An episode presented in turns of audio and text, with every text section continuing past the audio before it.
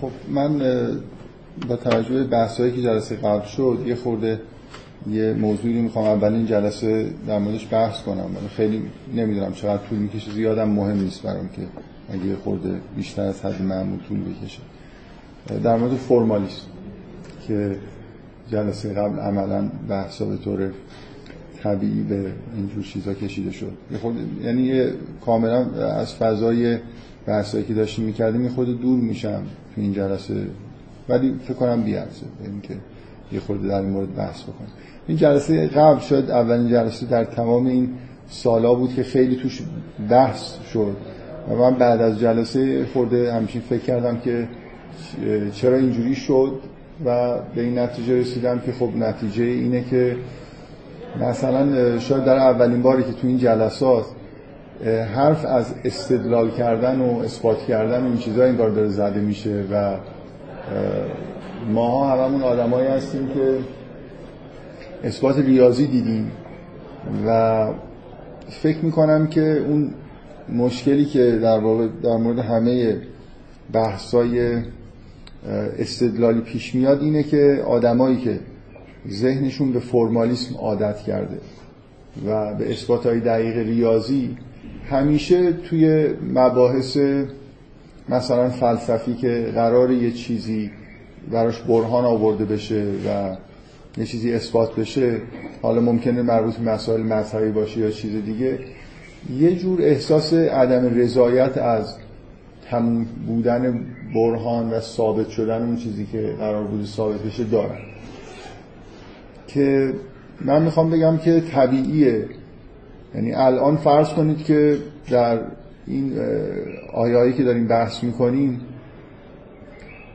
میگه که اگه شک دارید در اینکه روز بحثی هست بیاد به این چیزا نگاه کنید. یه واقعیتایی رو داره ذکر می‌کنه. حالا این کاری که من کردم اینجا و دیگرانم در طول تاریخ انجام دادن که این نوع بحث‌های قرآنی رو تبدیل به برهان و استدلال به معنای فلسفی و حالا اصطلاحا کلامی بکنن معمولا مشکلش همینه که شما وقتی که فرم اثبات رو می‌بینید اون حس اینکه شک برطرف شده شاید به آدم دست نده. شما وقتی برهان یه قضیه ریاضی رو می‌خونید کاملا میشه گفت که شکتون در مورد اینکه گزار درستی یا نه به طور کامل برطرف میشه ولی موقع مطالعه کردن برهان فلسفی یا کلامی این احساس به آدم دست نمیده. من فکر می‌کنم این عمومیت داره دیگه. یعنی ماهایی که ریاضیات خونیم و برهان ریاضی دیدیم برهانهای فلسفی و کلامی برای ما اون حدی که شاید برای آدمی که خیلی ریاضیات نخونده و با اثبات های فرمال آشنا نیست براش برای ما در واقع به اون شکل قانع کننده انگار نیست. یعنی اون ریبی که وجود داره انگار برطرف نمیشه. در حالی که قضیه ریاضی رو وقتی اثبات اثباتشون می‌خونید دیگه ریبی باقی نمیمونه که اون گزاره حتما درست. شما به یه معنایی در واقع من اینو خیلی وقت قبل گفتم. حالا الان میگم که وارد چه بحثی می‌خوام بشم به طور خورده دقیق در که ما مفهومی از اثبات الان تو ذهنمون هست. بنا به عادتی که با خوندن ریاضیات پیدا کردیم. که اصلا خارج از ریاضیات کار نمی‌کنه. و شاید اینو خیلی آگاه نیستیم بهش. که انتظار بیهوده ایه که اون مفهوم اثباتی که توی ریاضیات داریم خارج ریاضیات جایی بشه در موردش یه چیز مشابهی در واقع پیدا کرد. ما به یه معنایی توی ریاضیات کاری که انجام میدیم اینه که توی یه مجموعه اصول موضوع داده شده که تا حد ممکن حالا بسته اینکه چه بحث ریاضی باشه در ریاضیات این اصول موضوع به طور کاملا فرمال نوشته میشن. به صورت سوری. در, در واقع مثل اینکه یه سری حروف وجود دارن بینشون یه سری روابط فرض می‌کنیم برقرارن و نهایتا اثبات به ما میگه که اگر این روابطی که فرض کردید برقرارن برقرار باشن رابطه دیگه ای بین این حروف برقرار خواهد بود. این فرم یه اثبات فرمال دیگه. که به نوعی خدش ناپذیره یعنی حد اگه شما اصول منطق رو بپذیرید هیچ بحثی توی این که این اثباتات درست هستن وجود نداره. ولی همیشه توی ریاضیات کاری که داریم می‌کنیم اینه که یه گزاره رو داخل یه دستگاه اصل موضوعی ثابت می‌کنیم. اگر شما فرمال ننویسید اثبات خودتون رو قطعا خدشه میشه بهش وارد کرد. یعنی اگه به زبان خود غیر دقیق تر صحبت بکنید به هر حال یه جور عدم دقت ممکنه پیش بیاد که بشه به اصطلاح اون حالت قطعی بودن اثبات و زیر سوال بود. یعنی در طول تاریخ ریاضیات ما به اینجا رسیدیم که حد اکثر دقت همینه. این نوع دقت دقیقا در حدیه. وقتی شما یه چیزی رو به صورت فرمال می نویسید که حتی یه ماشین می‌تونه این اثبات رو بفهمه بلکه می‌تونه اثباتی ارائه بده.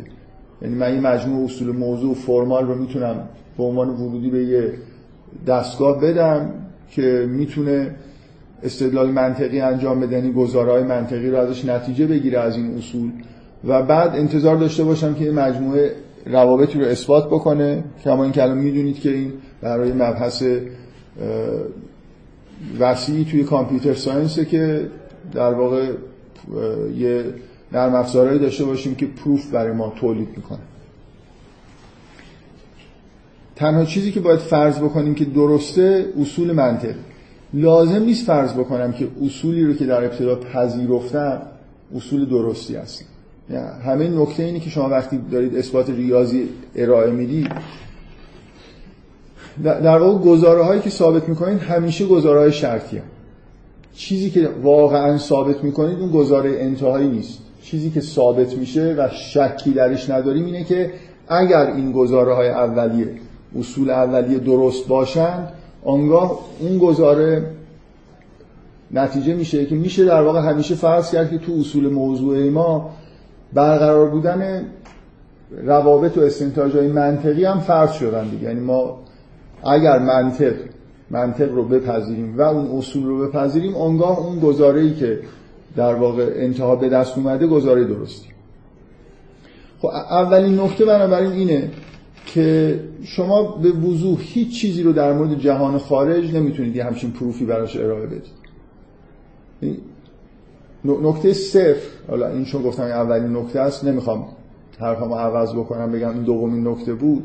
میگم نکته اول نکته صفر بود. نکته صفر اینه که شما فقط و فقط وقتی می‌تونید بگید دقت دقت مطلق دارید که همین چیز رو فرمال کرده باشید توی دستگاه اصل موضوعی به همین فرم ریاضی در واقع اثباتتون ارائه بدید.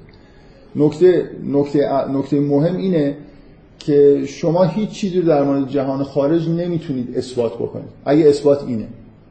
برای خاطر اینکه شما وقتی در مورد جهان خارج دارید بحث می‌کنید خب اصول موضوعی که من در واقع اثباتی که می‌تونم انجام بدم اینه که اگر یه سری چیزا در مورد جهان خارج درست باشد اونگاه یه گزاره دیگه ای درست. یعنی نهایتا یه چیز شرطی گفتم دیگه. معلوم نیست که جهان خارج نهایت چیه. اگر این مدل فیزیکی که در مورد جهان فرض کردیم منطبق بر جهان باشد اون وقت این پدیده مثلا فرض کنید وجود داره. فکر کنید فیزیک رو تونستید کاملا فرمال به صورت اصل موضوعی بیان بکنید یه مدل فیزیکی رو مثلا استرینگ تئوری رو. بعد توش حالا یه استنتاج ریاضی دقیقی انجام دادید توی مدل استرینگ تئوری. خب چیزی که ثابت کردید اینه که اگر استرینگ تئوری درست باشه اگه اون مدلتون فیت باشه به جهان خارج اون وقتی همچین پدیده ای درست خب ما بنابراین نمی‌دونیم که اون پدیده اون گزاره آخر درسته یا نه. برای اینکه هیچ وقت نمی‌تونیم مطمئن باشیم که مدلمون کاملا به جهان خارج منطبقه. در واقع واضح بدیهیه که هر اثباتی با این فرم شرطیه و بالاخره یه سری گزارهای اولیه هست که نمی‌تونیم ثابتش بکنیم. بعضی از جنبه های مدل رو نمی‌تونیم ثابت کنیم فرض می‌کنیم و بعد نتایجی در موردش می‌گیریم. فیزیک چجوری کار می‌کنه؟ چجوری در واقع درستی مدل رو سعی می‌کنیم توجیه بکنیم؟ اینی که یه مدلی رو یه دستگاه اصل موضوعی رو فرض می‌کنیم به عنوان یه مدل برای جهان و بعد توش استنتاج هایی انجام میدیم. استنتاج های خیلی وسیعی ممکنه انجام بدیم و یه سری گزاره ها از توی مدل در واقع ثابت بکنیم. اون وقت اینجوری چک می‌کنیم صحت مدل رو. که این گزاره ها استنتاج های خودمون رو تا جایی ادامه میدیم که یه مجموعه گزاره هایی به دست بیاد که از نظر تجربی قابل آزمایش و قابل تست باشن بعد اگه نتایجی که گرفتیم گزاره هایی که توی مدل ما درستن همشون در واقع توی تستای تجربی که انجام میدیم درست از آب در اومدن احساسی که بهمون دست میده اینه که این مدل مدل خوبیه. ولی نمیگیم که اثبات کردیم که مثلا نظر نسبیت انیشتین درسته. الان ما نمی‌دونیم که نظری نسبیت انیشتین خلاص درست هست یا نه. مجموع... یه فرض کردیم که یه مدلی برای دنیا برای مثلا جاذبه و مکانیک مثلا با تو سرعت های بالا برقراره و یه مجموعه گزاره های ازش نتیجه شد که هر چی آزمایش تا انجام شده گزاره ها با تجربه چیز بودن به اصطلاح سازگار بودن. ولی این معنیش نیست که ثابت کردیم که مدل انیشتینی درسته. حداقل 200 سال مکانیک نیوتن هم با شدت خیلی خیلی زیادتر از نظر نسبیت تست شد و همیشه درست بود. ولی نهایتا یه گزاره از مدل نیوتنی نتیجه می‌شد که تستش کردن درست نبود. بنابراین کل به اصطلاح مدل نیوتنی رفت زیر سوال. حالا یه چیز جانشینی مثل نسبیت اومده. اینم ممکنه یه روزی با یه گزاره سازگار نه با یکی از نتایجش با آزمایش سازگار نباشه و کلا بذاریمش کنار. ما, ما تنها کاری که در واقع تو فیزیک می‌کنیم اینه که به یه معنای مبهمی که خیلی روش میشه بحث کرد احتمال درستی مدلمون رو هی می‌بریم بالا. که اینکه اصلا میشه اینجا مفهوم احتمال استفاده کردی یا نه خب جای بحث داره تو فلسفه علم خیلی روشن نمیشه بیان کرد که یعنی چی که با تست کردن یکی از این گزارا احتمال درستی تئوریمون داره بالا میره. چون نه فضای احتمالی می‌تونید دقیق تعریف بکنید یعنی از ریاضی این حرف خیلی حرف روشن نیست. نکته اولی که من می‌خوام روش تاکید بکنم اینه که انتظار این که من یه اثبات دقیق و قطعی به همون معنای ریاضی. در مورد هر چیزی در مورد جهان حالا چه توی بحث‌های فیزیکی چه یه جایی توی فلسفه بتونم پیدا بکنم اصلا انتظار واهی. من هیچ اثبات فرمالی برای هیچ چیزی نمی‌تونم پیدا کنم. مگر اینکه بگم که اصول موضوع رو پذیرفتم. چون نمی‌دونم که اصول موضوع درستن یا غلطن. توی ریاضیات برای من مهم نیست که مثلا یه نفر بگه که اصول موضوع گروه درستن یا غلطن؟ گروه به عنوان یه شیء ریاضی. و خب گروه یه چند تا اصل موضوع گذاشتن. اصلا معنی نداره از نظر من که اینا درست هستن یا غلطن. من میگم که اگر این اصول برقرار باشه این ویژگی ها این قضیه ها رو میشه ثابت کرد. و چیزی در مورد جهان خارجی چک نمی‌کنم. یه چیزی در مورد این مدلی که در واقع خودم دارم ایجاد می‌کنم و دارم چک می‌کنم با دقت کامل. یه نکته بنابراین اینه که ما هر تلاشی که انجام بدیم اثبات های فرمال چیزی در مورد جهان برای ما ثابت نمی‌کنه. مطلقا. برای خاطر اینکه از یه اصول موضوعی ناشی میشن که اونا ثابت نشدن دیگه. بنابراین حد اکثر اینه که من چیزی که ثابت می‌کنم اینه که به نظر میاد مدلی که در نظر گرفتم با جهان رابطه خوبی داره. حالا اتفاقی که افتاده من به عنوان پران... چیزی که قبلا گفتم حالا اینجا می پرانتز باز می‌کنم تکرار بکنم به نظر میاد که تو فلسفه ادعا این بود که یه چیزایی داره ثابت میشه. فیلسوفا به نظر میاد مثلا ابن سینا ارسطو آدمایی که قدیم بودن تا زمان کانت حتی احساسشون این بود. دکارت مثلا فکر می‌کرد که داره یه چیزهایی رو واقعا به معنای واقعی کلمه ثابت می‌کنه. مثلا برهان در وجود خدا برهان برای معاد فکر می‌کردن دارن اثبات ارائه می‌کنن. اگه یه نفر این احساس بهش دست بده که اونا اشتباه می‌کردن که فکر می‌کردن که اثبات دارن ارائه می‌کنن کما اینکه من فکر می‌کنم اکثر فیلسوفای آدمایی که فلسفه مدرن می‌خونن یه حس تحقیری نسبت به اثباتهای قدیمی دارن. اشتباهی که اینجا وجود داره اینه که مفهوم اثبات تو ذهن ابن سینا و ارسطو اینی نیست که تو ذهن ماست. یعنی ما اصولا یه کمی بیشتر از یه قرنه که به این معنا اثبات رسمیت پیدا کرده که مثلا اثبات یعنی اثبات فرمال دقت در این حدی که مثلا فرض کنید توی دستگاه اصلی موضوعی مشاهده می‌کنیم دقت واقعیه. اونا با به اصطلاح توی زمان خودشون وقتی که حرف از برهان و اثبات و اینا می‌زدن واقعا یه همچین مقدار دقتی مد نظرشون نبود. و یه همچین انتظاری هم از برهان ها نداشتن.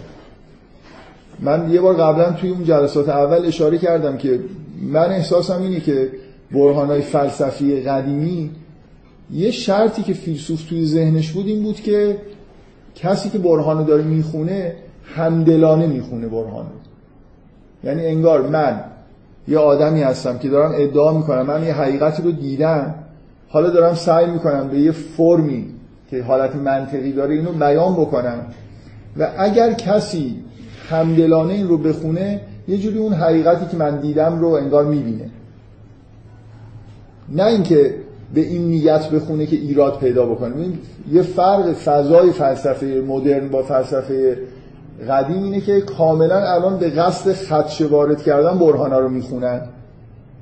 چون اینجوری پیپر جدید تولید میشه دیگه. نه واقعا دارم میگم. یعنی الان یه, یه فیلسوف حرفه‌ای یه پیپر رو می‌خونه و اگه بتونه توش ایرادی پیدا بکنه حتما یه پیپر تو همون ژورنالی که اون پیپر چاپ شده می‌تونه چاپ کنه. همدلی وجود نداره بلکه فضا اینجوریه که بریم به سمت اینکه خدشه وارد کنیم. در حالی که مثلا فرض کنید یه شاگرد فلسفه قدیم مثلا وقتی داره فلسفه ابن سینا می‌خونه همه سعیشو می‌کنه که به اون چیزی برسه به اون شهودی برسه که ابن سینا داشته و این برهان از توش در اومده اگر شهودی وجود داشته. یعنی به یه معنایی همدلانه و حتی شاید به یه معنای منفی بشه گفت که مقلدانه و یه جوری با خاضعانه برهان رو داره می‌خونه. مثل اینکه یه بزرگی مثل این فرض کنید یه آدمی که مؤمنه و پیامبر رو به عنوان فرستاده خدا قبول داره چجوری قرآن رو می‌خونه؟ یه حقیقت مطلقی به پیغمبر در واقع رسیده. برای ما با این زبان بیان شده. حالا ما سعی کنیم این رو بخونیم و اون حقیقت رو لمس بکنیم. فکر می‌کنم خیلی ها ابن سینا رو مثل آدم بزرگی که حقایق زیادی رو کشف کرده و دیده و حالا با یه زبانی برای ما بیان کرده.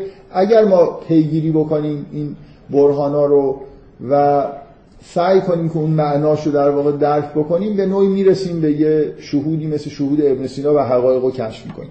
الان فضا اینجوری نیست و هر چقدر که فضا حالت جدلی بیشتری داشته باشه شما به اثبات های دقیقتر محتاج میشید که هیچ جوری نشه بهش خدشه وارد کرد. و همین نتیجهش این شده که ما به, به اینجا رسیدیم که تنها اثبات های دقیق اثبات های فرمال یعنی قدیم این مقدار دقت مد نظر فیلسوفان نبود. بنابراین تحقیر کردن برهان مثلا به معنایی که ابن سینا داره میگه فکر می‌کنم نفهمیدن اینه که اونا برهان در نظرشون چیه. در چه سطحی از دقت دارن برهان میارن. بیشتر حس فلسفه قدیم اینه که واقعا برهان آوردن یه جور بیان یه شهوده. یعنی من با قدم به قدم یه جوری آدمی که داره کتاب رو می‌خونه میرسونم به یه حالتی که خودم مثلا یه حقایقی رو دیدم حالا اون طرف هم اگه این برهان رو تغییر بکنه اون حس شهودی رو نسبت به جهان پیدا می‌کنه. یه قطعه خیلی زیبایی هست توی کتاب عدل الهی آقای متحری که ایشون هیجان خودش رو وصف می‌کنه. زیبایی از این جهت میگم که با آدمای مثلا روحانیون و آدمای قدیمی اصولا خیلی خاطره تعریف نمی‌کردن توی کتاباشون.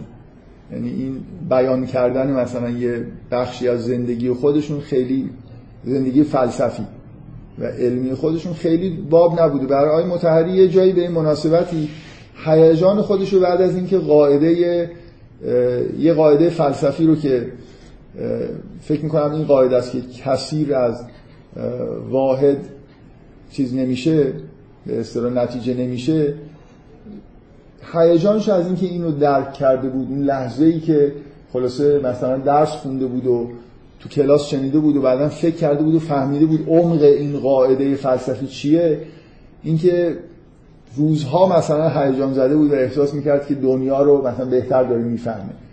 ببینید اینجا هیچ اثبات فرمالی ارائه نشده ولی یه شهودی به این آدم تزریق شده انگار یه چیز جدیدی در مورد دنیا داره می‌فهمه. من واقعا فکر می‌کنم که فلسفه مدرن یه همچین لحظه هایی فلسفه مدرن آنالیتیک یه همچین لحظه هایی به بار نمیاره اصلا. بعید می‌دونم یه آدمی یه مقاله مثلا فرض کنید آنالیتیک بخونه و خیلی از اینکه یه چیزی درک کرده هیجان زده بشه. احتمالا اگه هیجانی ایجاد بشه اینه که یکی از چیزهایی که فکر می‌کرده درک کرده خراب شده. هیجان زده میشه طرف. معمولا به این سمت ممکنه مقاله یه اثری روی آدما بذاره که یه بدیهی که فکر می‌کرده درسته دیگه بدیهی نیست. و بعد همینجور اگه ادامه بده بقیه بعد چیزهایی هم که فهمیده بود رو فراموش می‌کنه و تبدیل میشه به آدمی که چندان چیزی دیگه به هیچ چیزی مطمئن نیست. من همه نکتم اینه که اگر اثبات و دقت رو در این سطح مدرنش در نظر بگیرید نتیجه فلسفه همینه که تو فلسفه analytic به وجود اومده. یعنی حالت شک داشتن به همه چیز. فکر می‌کنم الان نتیجه مطالعه فلسفه analytic فلسفه analytic دقیقا یعنی اون بخشی از فلسفه که سعی می‌کنه شبیه علم شبیه ریاضی شبیه اثبات formal ی چیزایی این شکلی بیان ب... چیز کنه به به یه همچین سطحی از دقت برسه. یه جور وسواس توی سطح دقت بیان و تا حد ممکن برهان آوردن وجود داره اونجا که فکر می‌کنم نتیجهش به طور بدیهی. یعنی قبل از اینکه ما یه همچین فلسفی رو بخونیم باید حدس بزنیم که به یه همچین جایی می‌رسه. چون اولا هیچ چیز فرمالی در مورد جهان نمیشه گفت. شما گزارای اولیتون من قبلا جلسه یک اگه نباشه مثلا جلسه دو این نکته رو روش تاکید کردم که یه فرق در واقع اساسی فضای مدرن با فضای سنتی اینه که توی فضای سنتی هنوز گزاره های مطلقا مورد توافق عموم وجود داره. یعنی همه فلاسفه مثلا فرض کنید اصل امتناع تناقض رو دیگه میپذیرن منطق رو میپذیرن خیلی چیزا رو یه لیستی از چیزی که کسی به شک نداره وجود داره. اون لیست الان وجود نداره. یعنی حتی یه آدمی ممکنه توی یه آدم فرانسوی پیدا بشه اصل امتناع تناقض رو هم یه جورایی سعی کنه ببره زیر سوال. یعنی اصول شما فکر کنید اگه اصول منطق هم خدشه بهش وارد بشه اون وقت دیگه اصلا هیچ برهانی کار نمی‌کنه. و این یه جور فضای جدیدیه که قبلا وجود نداشته. نتیجهش اینه که خب هیچ چیزی توش به این معنایی که ما می‌خوایم ثابت نمیشه. من دومین نکته ای که می‌خوام بگم که واقعا انگیزم از این حرفایی که امروز دارم می‌زنم بیشتر این نکته است. برای اینکه یه روزی من یه جایی توی انجمن حکمت فلسفه سخنرانی در مورد نتایج فلسفی قضیه گودل کردم که فکر می‌کنم که اونجا ضبط شده و یه جایی این مثلا فایل صوتیش هست و همیشه به این بحثا که می‌رسیم یه جوری ارجاع میدم که آره یه جایی من این حرفا رو زدم ولی واقعیتش اینه که خب بالاخره کسی آدمایی که لاغت تو این جلسات هستن این فایل رو ندارن. تازه شنیدم که اون قسمت هم که الان می‌خوام یه جوری تکرار بکنم ضبط نشده. یعنی قابل فهم نیست. بنابراین ارجاع من چیه دیگه؟ زیر سواله که خلاصه اون چیز مجهولی که اونجا گفتم چی بوده؟ که هی میگم که چون عادت ندارم حرفامو تکرار بکنم فکر می‌کنم گفتم دیگه مثلا مسئولیتی دیگه ندارم. حالا به هر حال بحثایی که دفعه قبل شد از کلاس که رفتیم یا شاید توی کلاس ارجاع دادم یه بار دیگه به همون سخنرانی و بعد به نظرم رسید که بعد نیست چند دقیقه وقت بذارم اون قسمتیش که مربوط به بحثای اثبات فرمال و این میزان در واقع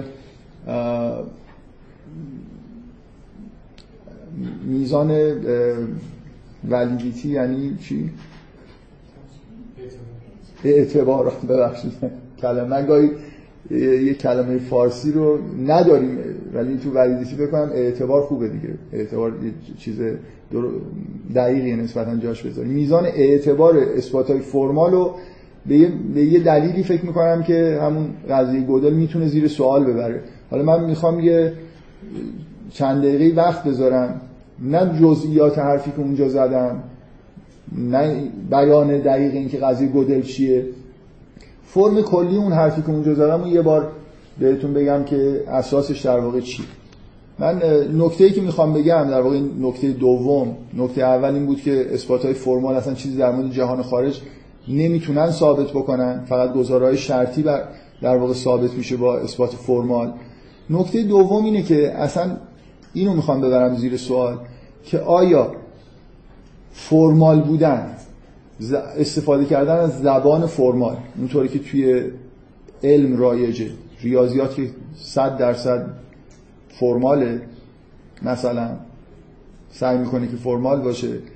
و فیزیک و جاهای دیگه هم علوم دقیق تا حد ممکن سعی می‌کنن فرمال باشه مثلا فرض کنید وقتی که یه نظریه مثل نظریه مکانیک کوانتوم به وجود میاد بالاخره یه آدمی مثل فون نویمان پیدا میشه کلا مکانیک کوانتوم رو با اصول موضوع فرمال بیان می‌کنه. آدما احساس می‌کنن که به سطح دقت قابل قبولی نظریه رسیده. من چیزی که می‌خوام در واقع ببرم زیر سوال اینه که آیا فرمال بودن با دقت بودن با حد اکثر دقت رو داشتن برابر یه جوری؟ به نظر میاد یه فرضی وجود داره. الان من تا الان که داشتم حرف می‌زدم شما هیچ کدومتون انگار توی این شک ندارید که دقیق ترین زبان ممکن مثلا زبان فرمال. فقط به نظر میاد مشکل اینه که حالا این زبان فرمال و دستگاه فرمالی که می‌نویسیم توش اثبات های دقیق انجام میدیم فیت بودنش با جهان خارجه که خیلی دقیق نیست. خب حالا کلا سوال بکنیم آیا مدلامون رو نمی‌تونیم با یه با یه زبانی بنویسیم؟ که مجموع روی هم رفته اثباتایی که توش ارائه میشه به اضافه چک کردن اینکه fit هست یا نیست optimum بشه. من منظور من روشنی بیانه. من الان زبان formal نوشتم. برای اینکه اثبات های داخل مدلم صد درصد مطمئن باشم که دقیقه. بعد مشکل اساسی پیدا کردم که حالا این fit با جهان خارج نیست. بنابراین توی اثبات این که این با جهان خارج منطبقه یا نه دچار یه عدم دقت خیلی gap خیلی بزرگ داره. حالا نمی‌تونم این زبان خودم رو یه چیز دیگه در نظر بگیرم که اثباتام یه خورده اینجا شاید گپ توش باشه ولی اون گپ عظیمی که بین زبان فرمال با جهان خارج هست کمتر بشه. این سوال سوال منطقیه دیگه. ممکنه یه نفر بگه که زبان ایدئال. برای اینکه کل این فرایند دقیق تر باشه چیزی غیر از زبان فرماله. من می‌خوام حالا اون قسمت هایی که تو صحبت بود و اصلا احتمالا ضبط نشده من از یکی دو نفرش که سعی کردم فایل گوش بکنن گفتن که اون قسمتش ضبط نشده رو بگم که چه ربطی به قضیه گودل پیدا می‌کنه. بیاید یه مدلی هست توی از این جایی خود عجب غریب دور از این بحثایی که من دارم می‌کنم این مدل اومده. ولی مدل خیلی بدیهیه از یه جهت.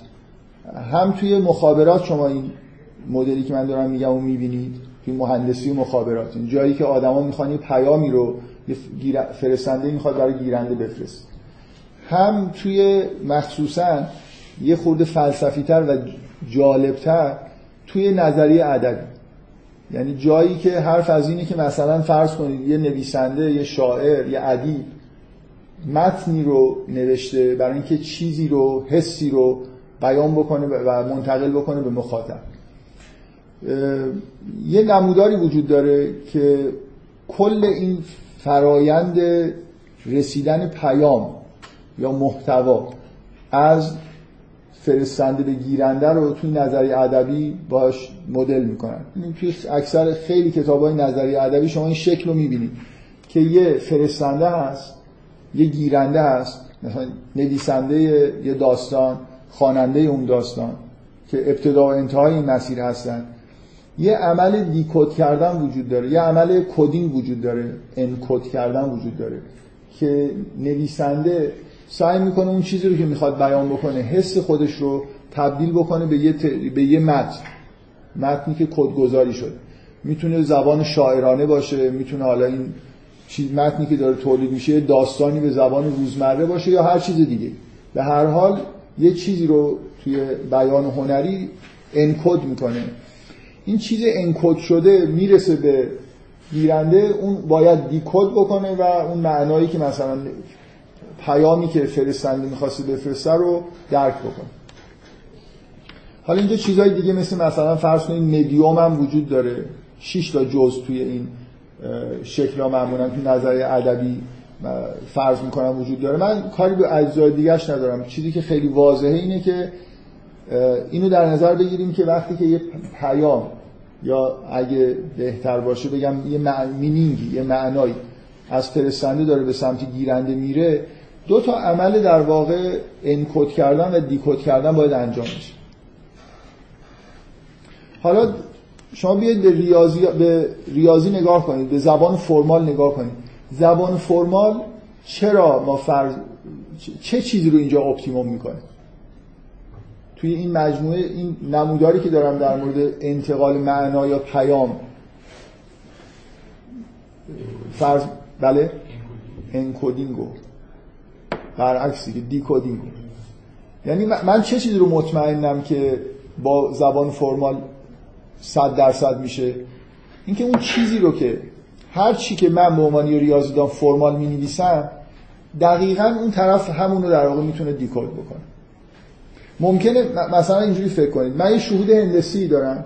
اینو می‌خوام به صورت یه مدل فرمال بنویسم. قطعا وقتی دارم انکد می‌کنم خطاهایی دارم.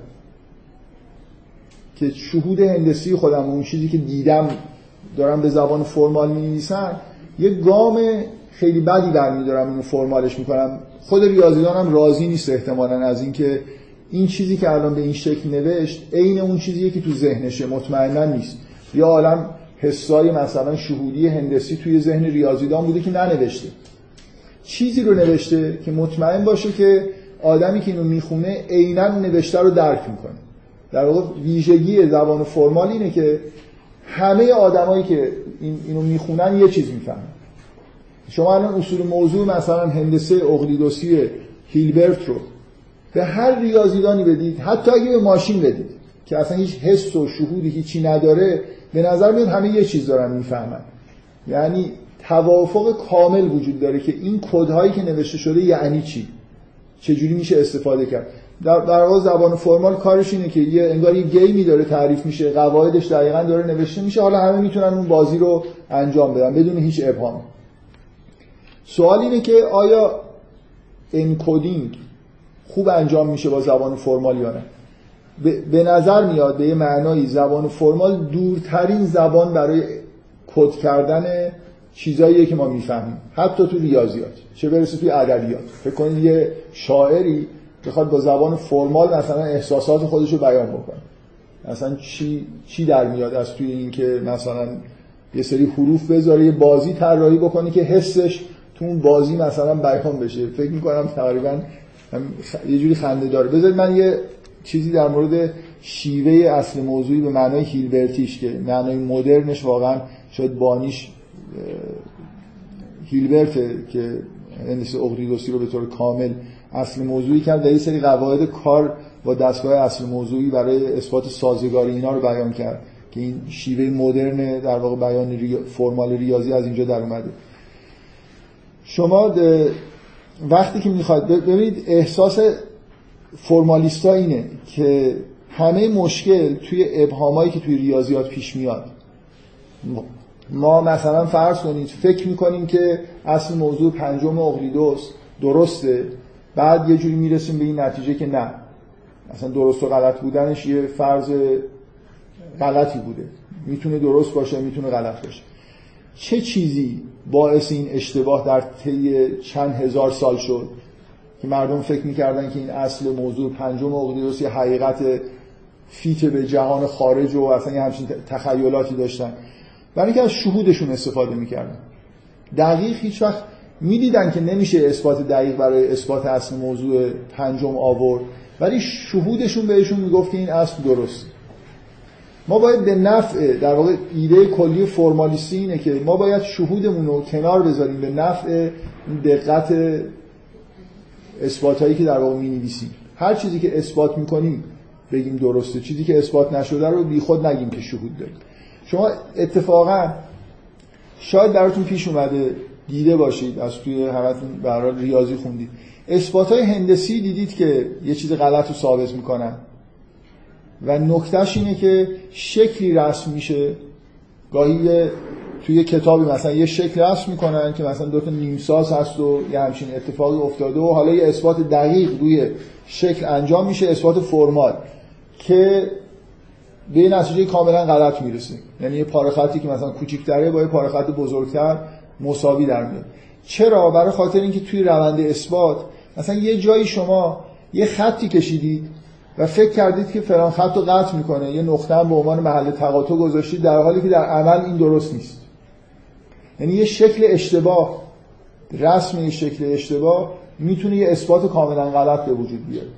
چون مخصوصا توی هندسه وابسته بودن اثبات به شکل نمونه خیلی روشنی از این که اگه به شهودهای خودمون به چیزهایی که می‌بینیم تکیه بکنیم چیزهای غلط ثابت می‌کنیم بنابراین اساس در واقع فرمالیسم اینه که شهود بذارید کنار.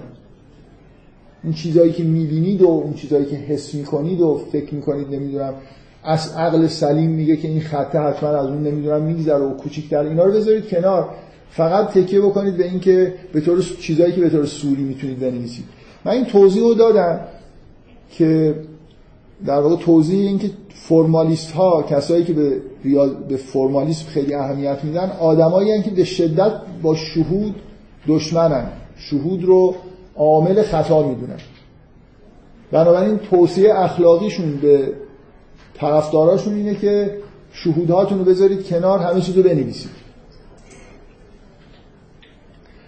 نکته که در واقع توی این حرف من هست اینه. که اصلا فرمالیسم یعنی کنار گذاشتن حس و شهود و ذاتا اینجوریه. تکیه کردن به اثبات فرمال یعنی دور بودن از شهود. شک داشتن به شهودها به چیزهایی که فکر می‌کنیم که بدیهی که درستن. این توضیح برای این من این توضیح رو دادم که از همین توضیح به نظر من واضحه که اصولا انکودینگی وجود نداره. یعنی مخالف اون مرحله انگار اون انکودینگ رو نمی‌خوان انجام بدن. نمی‌خوان بگن یه چیزی هست که من دارم اینو انکود می‌کنم. هرچی هست همون کدیه که نوشتم.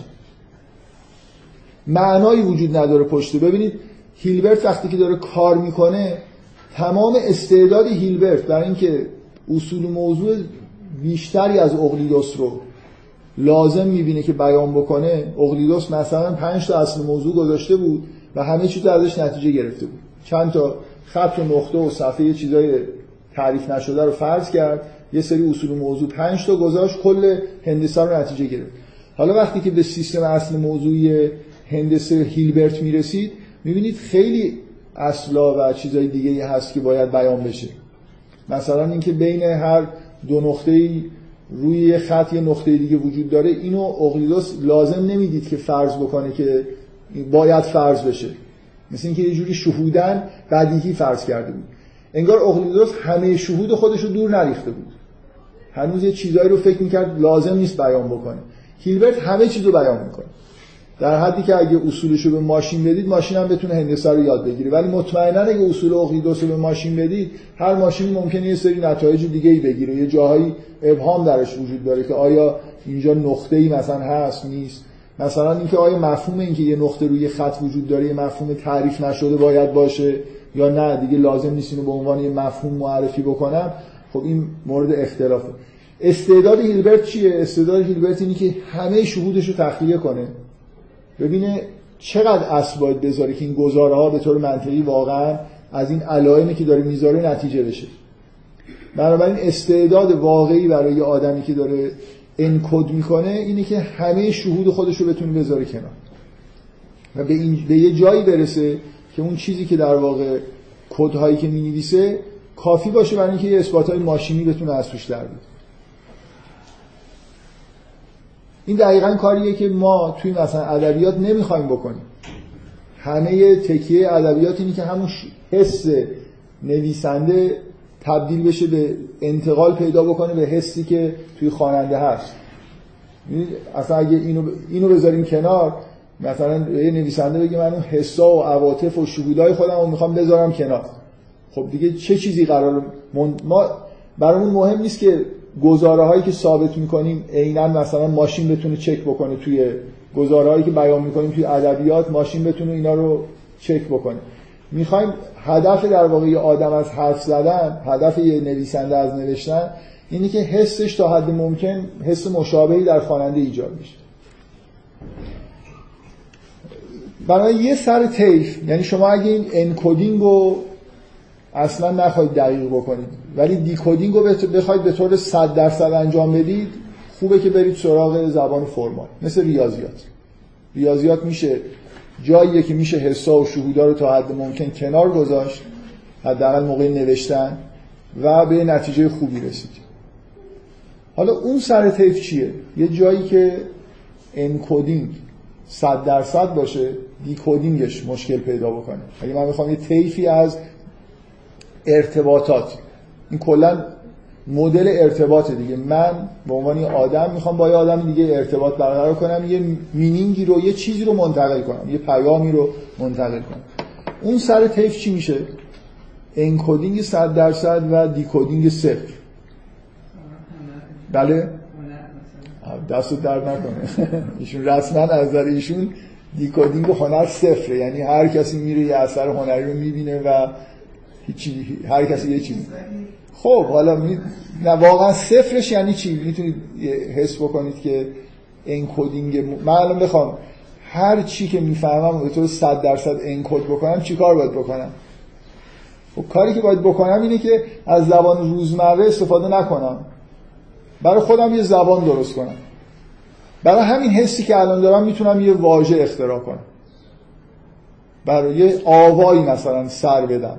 خودم هم دقیقا می‌فهمم که این آوا یعنی این حسی که تو این لحظه داشتم اگه حافظه بتونم اون حس رو توی حافظه خودم ثبت بکنم اون آوا به این حس داره اشاره می‌کنه. هیچ کی هم نمی‌فهمه که اون حس چیه و اون آوا یعنی چی. این یه چیزی شبیه ایده زبان خصوصی ویتکنشتاین. ویتکنشتاین برهان خیلی خیلی معروفی داره که زبان خصوصی محاله. زبان اصلا زبان یه نفره نداریم. زبان حتما باید مثلا جمعی باشه. این یه چیزی شبیه اون ایده زبان خصوصیه من برای خودم یه هنرمند بیاد هر چی دلش می‌خواد بگه. هیچ براش مهم نباشه که مردم چی می‌فهمن. براش مهم باشه که یه جوری انگار خاطرات خودش رو کد بکنه. خب شاید واقعا بتونه یه هنرمند تا حدی موفق بشه.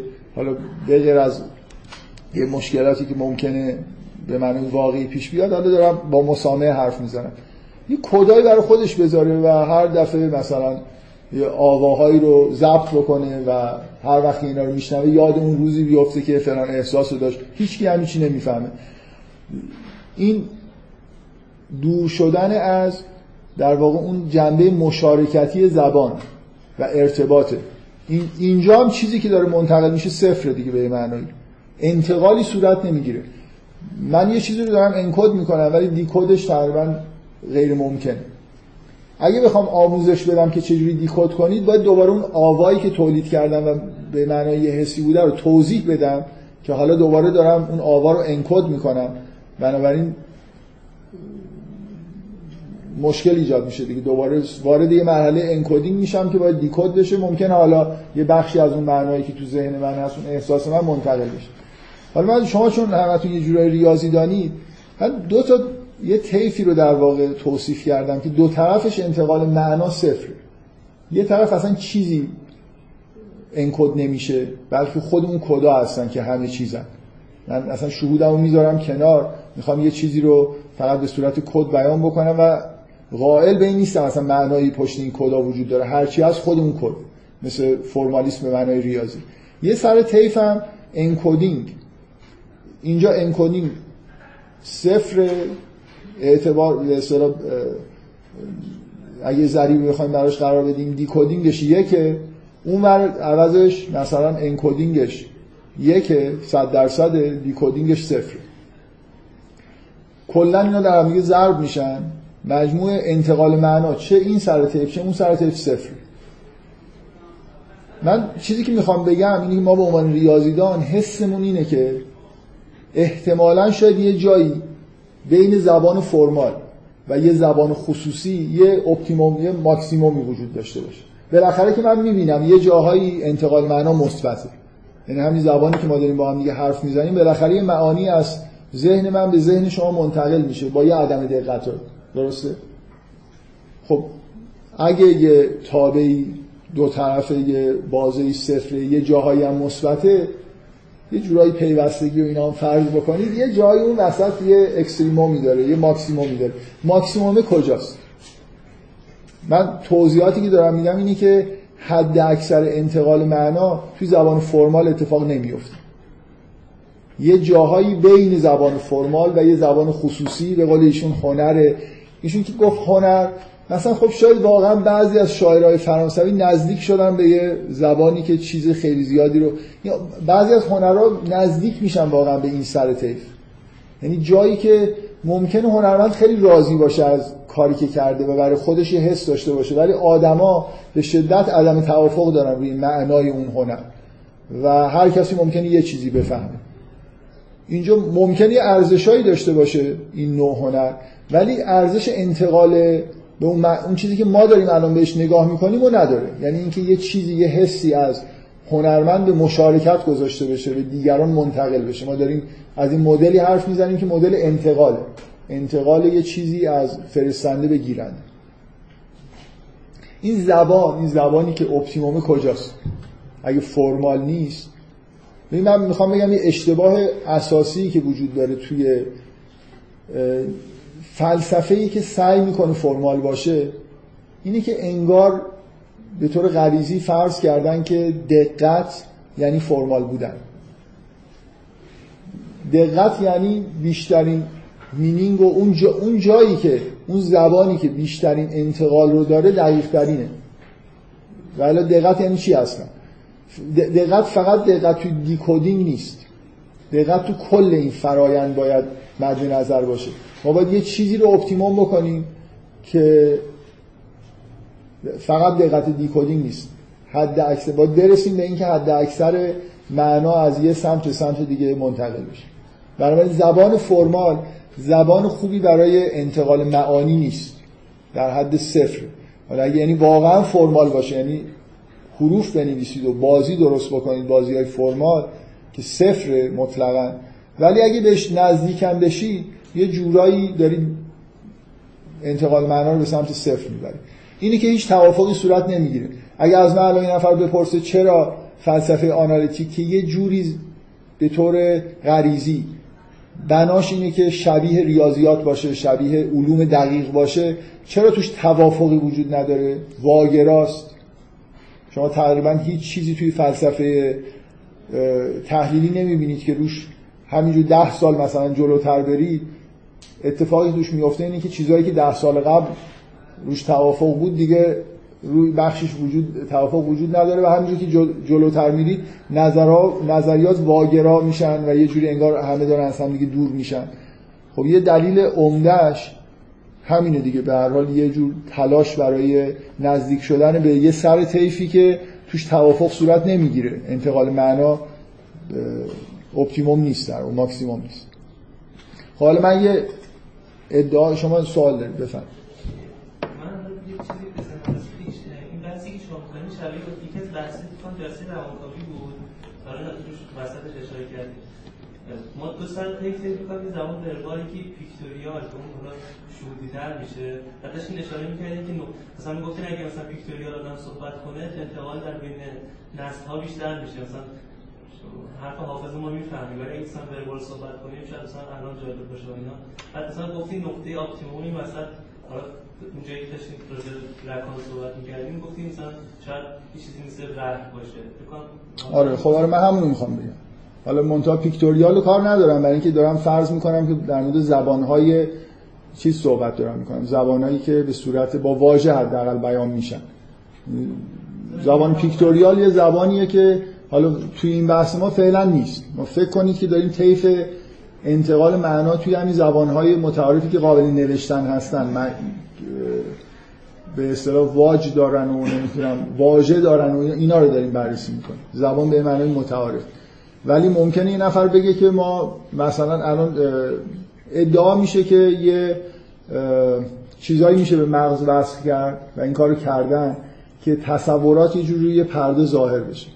من واقعا نمی‌دونم این نظر علمی خبرشو چیز شنیدم.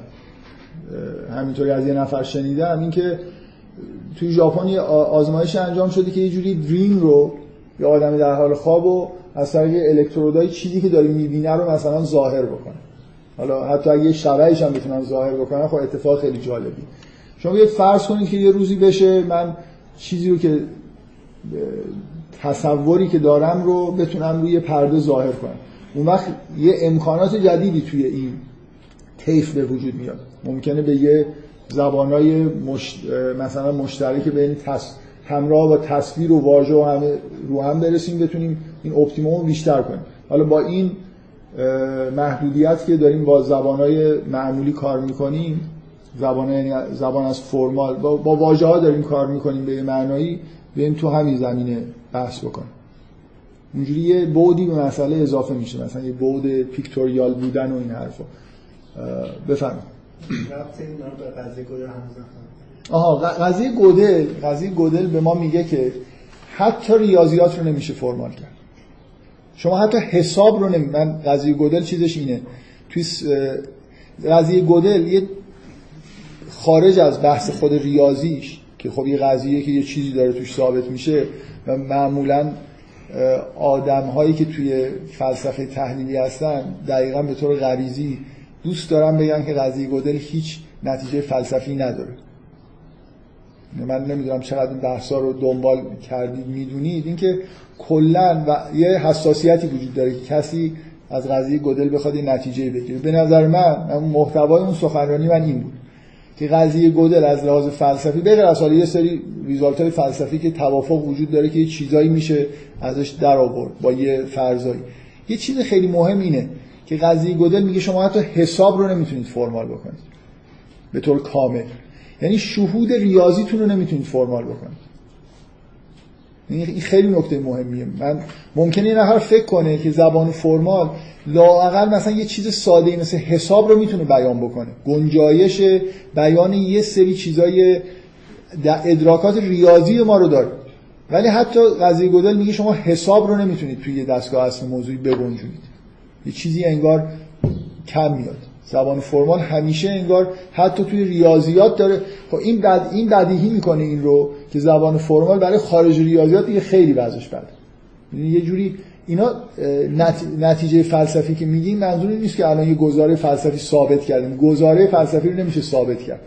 ولی به شدت قضیه گودل ضد فرمالیسم. یعنی اگه آدمایی که به فرمالیسم خیلی اهمیت میدن توی ریاضیات و خارج ریاضیات حسشون اینه که زبان فرمال خیلی زبان خوبیه و بهترین زبان برای بیانه. قضیه گودل داره یه خدشه وارد می‌کنه که شما ساده ترین چیزها رو نمی‌تونید به صورت چیز فرمال بیان بکنید. حتی شهودتون نسبت به حساب بفرمایید. این سوالی که به خاطر اینکه قضیه گودل رو درست نمی‌دونم. اون شرطی نداره که منطقه اول باشه؟ آره. آره ولی قضیه گودل به نوعی بالاخره داره بیان می‌کنه که شما با به صورت گیم به صورت فرمال اگه بخواد حساب و تعریف بکنی یه جوری در واقع اون, اون چیزی که فرمالیستا بهش علاقه من بودن. اینکه من بتونم یه سری علائم بذارم یه سری روابط بنویسم بعد دیگه خیالم جمع باشه که همه نتایج می‌تونم از این چیزا به دست بیارم. مثل مثلا فرمال کردن هندسه اقلیدوسی.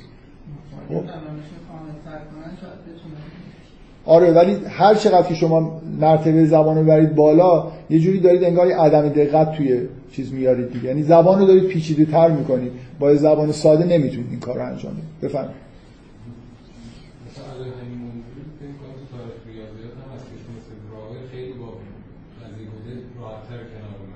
آره آره. نه اصلا قضیه گودل قضیه بود که فر... فرمالیستا رو دوچار شک کرد دیگه. اونا خوشحال شدن. برای اینکه قضیه گودل از نظر تاریخی دقیقا اینجوری بود که هیلبرت و طرفداراش برنامه هیلبرت و کلا اصلا گودل برای همین قضیه رو ثابت کرد. که برنامه فرمال کردن ریاضیات یعنی ماشینی کردن ریاضیات ممکن نیست. اون قضیه تورینگ هم که از چیزهایی که الگوریتم براشون نمیشه پیدا کرد حرف می‌زنه در واقع یه ترجمه کامپیوتر ساینسی قضیه گودل. اینکه شما مثلا نمی‌تونید بگید که برای پیدا کردن هر چیزی الگوریتم وجود داره ولو اینکه حالا الگوریتم نه اینکه پیدا کنی وجودش حتی. اینکه مسئله هایی وجود دارن که الگوریتمیک حل نمیشن. یعنی ما اصلا نمیشه ماشین حلشون بکنه. نه اینکه حالا شما ممکنه بگید من این ماشین های پیچیده درست می‌کنم که یه جور مثلا شهودهایی هم داشته باشن یه چیزایی اضافه بکنم خب قضیه تورینگ به هم می‌خوره. ولی اون چیزی که واقعا تو برنامه هیلبرت بود با قضیه گودل به هم خورد. یعنی به اون معنا فرمال کردن ریاضیات ممکن نیست. و رفت قضیه گودل به این حرفا اینه که قضیه گودل میگه که حتی شهود ریاضیتون رو نمی‌تونید فرمال کنید. یه چیزی انگار فرمالیسم یه چیزی کم داره توی بیان مثلا شهود در مورد اینکه متد این بحث اینه که انتقال معنا مثلا توی اثبات ریاضی تقریبا صفره من اینو نمی‌تونم درک کنم بگید انتقال شهود مع- معنا یعنی استفاده کردن از زبان فرمال. ببینید شما اگه اگه ریاضیات رو به معنای هیلبرتی فرمالش بکنی یعنی موفق شدید که کاری بکنید که ماشینا مثل آدما ریاضی حل کنن. خب ماشینا که شهود ندارن. یعنی اون بازی ممکنه شما از شهودتون یه جاهایی استفاده هایی دارید می‌کنید. اون بازی فارغ از شهوده. یعنی ممکنه من به عنوان یه ریاضیدان یه شهودی دارم این اصلا منتقل نشده به ریاضیدان دیگه ولی اون داره اون بازی رو انجام میده کما اینکه ماشین داره بازی رو انجام میده. جوری. برای خاطر اینکه من از قبل روی شهودای توافقایی داشتم. یعنی اگه یه آدمی هیچ شهودی نداشته باشه که این گذار این علائم چیان چیزی هم بهش منتقل نمیشه. اون زبا اون چیزی که نوشته شده شهوده رو منتقل نمی‌کنه. شهوده سر کلاس درس. مثلا من قبلا به شما هندسه یاد دادم و شما می‌دونید شکلا چی هم می‌دونن خط چه شکلیه. این شهود قبلا من با یه زبان دیگه به شما گفتم. اگه یه آدم یه بچه هیچ اصلا ریاضیات نشنیده هیچی نمی‌دونه. فرمالیسم هیلبرتو بهش بدی هیچ لزومی نداره. اصلا شهودی بهش منتقل نمیشه لزوما. ممکنه همین فرمالیسم هیلبرتو با یه شهودای دیگه ای بخواد بهشون فکر بکنه. اون زبان نیست که شهود توشه. شهود تو اون زبان نیست. شهود توی سوابق شماست توی کلاس درس توی حرفایی که بهتون زدن. مثلا یه چیزایی بوده که هنوز تو ذهنتون مونده. و حالا این مثلا گزارای هیلبرتی رو ناخداگاه با اون شهودتون دارید تطبیق می‌دید که آها این x نمی‌دونم تی وای یعنی x روی مثلا y قرار داره. و آفرین. باریکلا. یه پیکچر هایی توی ذهن شما هست قبلا ایجاد شده. شما یه جوری این فرمالیسم رو دارید ترجمه می‌کنید اونجا از اونها کمک می‌گیرید ولی این از اینجا نیومد. اینو از قبل داشتید. دنیا رو دیدید درس بهتون گفتن. قبل از اینکه اصل موضوع رو الان شما همین الان وقتی که یه چیز فرمال یاد می‌گیرید توی ریاضیات سعی می‌کنم با مثال بهتون شهود بدن اون مثال توی کلاس درس گفته میشه و جزء فرمالیسم نیست. خود فرمالیسم قرار نیست که به شما شهودی رو منتقل بکنه. به غیر از همون بازی. اینکه مثلا این عنصرها توی همچین رابطه ای صدق می‌کنه. خب حالا این وسط توی این زبان ها یک یا شاید یه نفر بگه که از حرفایی که من زدم بر نمیاد که یه ماکسیموم وجود داره. حالا ممکنه یه نفر بگه یه جای ماکسیمومه که من دیگه نمی‌خوام تا اس- چیزی بحثی رو ادامه بدم که نه اینجا حتما یه دونه ماکسیموم وجود داره. فقط نکته اینه که یه شهودی پیدا بکنید که از دست این حس غریزی که فرمالیسم خیلی چیز خوبیه و خیلی شیوه خوبی برای بیانه رها بشید. چیزی که از ریاضیات و علم دقیق اومده و وارد فلسفه و حتی ذهنیت روزمره ما شاید شده باشه. بیاید اه، اگه بخوایم مذهبی بحث بکنیم که خیلی کار راحته. بیاید در اینکه از م- یه خورده با یه مبانی کلی تر بحث بکنیم. بیاید با از نظر scientific به اصطلاح چیز بحث بکنیم. از طریق دیدگاه های تکاملی بحث بکنید اگه زبان یه وسیله برای ارتباطه یه جوری آدم می‌تونه حس کنه که در فرایند تکامل موجودات ما به یه به اون زبان اپتیموم نزدیک شدیم. یعنی یه چیزی نزدیک به زبان روزمره انسان ها من اینو می‌خوام بگم که اگه, اگه یه جوری با زبان چی میگن؟ اجق وجق مثلا علمی فرایند تکامل که یه جوری هی مثلا طبیعت چیز می‌کنه همه چیز رو به سمت مثلا کنید optimum می‌بره تکامل زبان انسان به یه جایی رسیده نزدیکای اون نقطه optimum. یعنی زبان روزمره زبان خیلی خوبی برای بیان مثلا فرض کنید مجموعه چیزاییه که ما حس می‌کنیم. ممکنه چرا هنرمندا از این زبان روزمره فاصله می‌گیرن میرن به سمت زبان خصوصی؟ برای اینکه حسای خیلی پیچیده ای رو که روزمره نیستن رو می‌خوام بیان بکنم. یعنی همینجور که ما داریم زندگی می‌کنیم زبان اپتیموم برای همین احساساتی که به زیست ما مربوط میشه افکار و چیزهایی که برای زیستن. لازمه اینا احتمالا نزدیک های همین زبان روزمره به چیز می‌رسه. به حالت optimum می‌رسه بیانش. این یه دیدگاه مثلا scientific که اگه به شما به یه دانشمند زیست شناس بگید شاید با همچین زبانی شما رو سعی کنه قانع بکنه که این زبان روزمره زبان با ارزشیه برای مثلا بیان الزامات چیزایی که لازمه مثلا توی زندگی بیان بشه. و احتمالا خب اون چیزایی که هنرمندان می‌خوان بیان بکنن خیلی جنبه زیستی نداره دیگه. خیلی به زیست ما مربوط نمیشه. خورده حالت چیز داره لوکس داره. احساسات هنرمندان. حالا اگه مذهبی نگاه کنید که خب خیلی واضحه دیگه. اصلا جهان بر اساس یه زبانی انگار این زبان قبل از اینکه انسان به وجود بیاد وجود داره. اسما و صفات الهی وجود دارن. یه واژه هایی می‌خوان که به اون اسبات اسما مثلا اشاره بکنن و الی آخر. مثلا ساختار کل جهان انگار جوری بر اساس یه زبانی به وجود اومده که همون زبان به بشر اهدا شده. و اون چیزی که اصلا اون رسالتی که کتب مقدس مخصوصا قرآن داره اینی که این زبان رو تثبیت بکنه.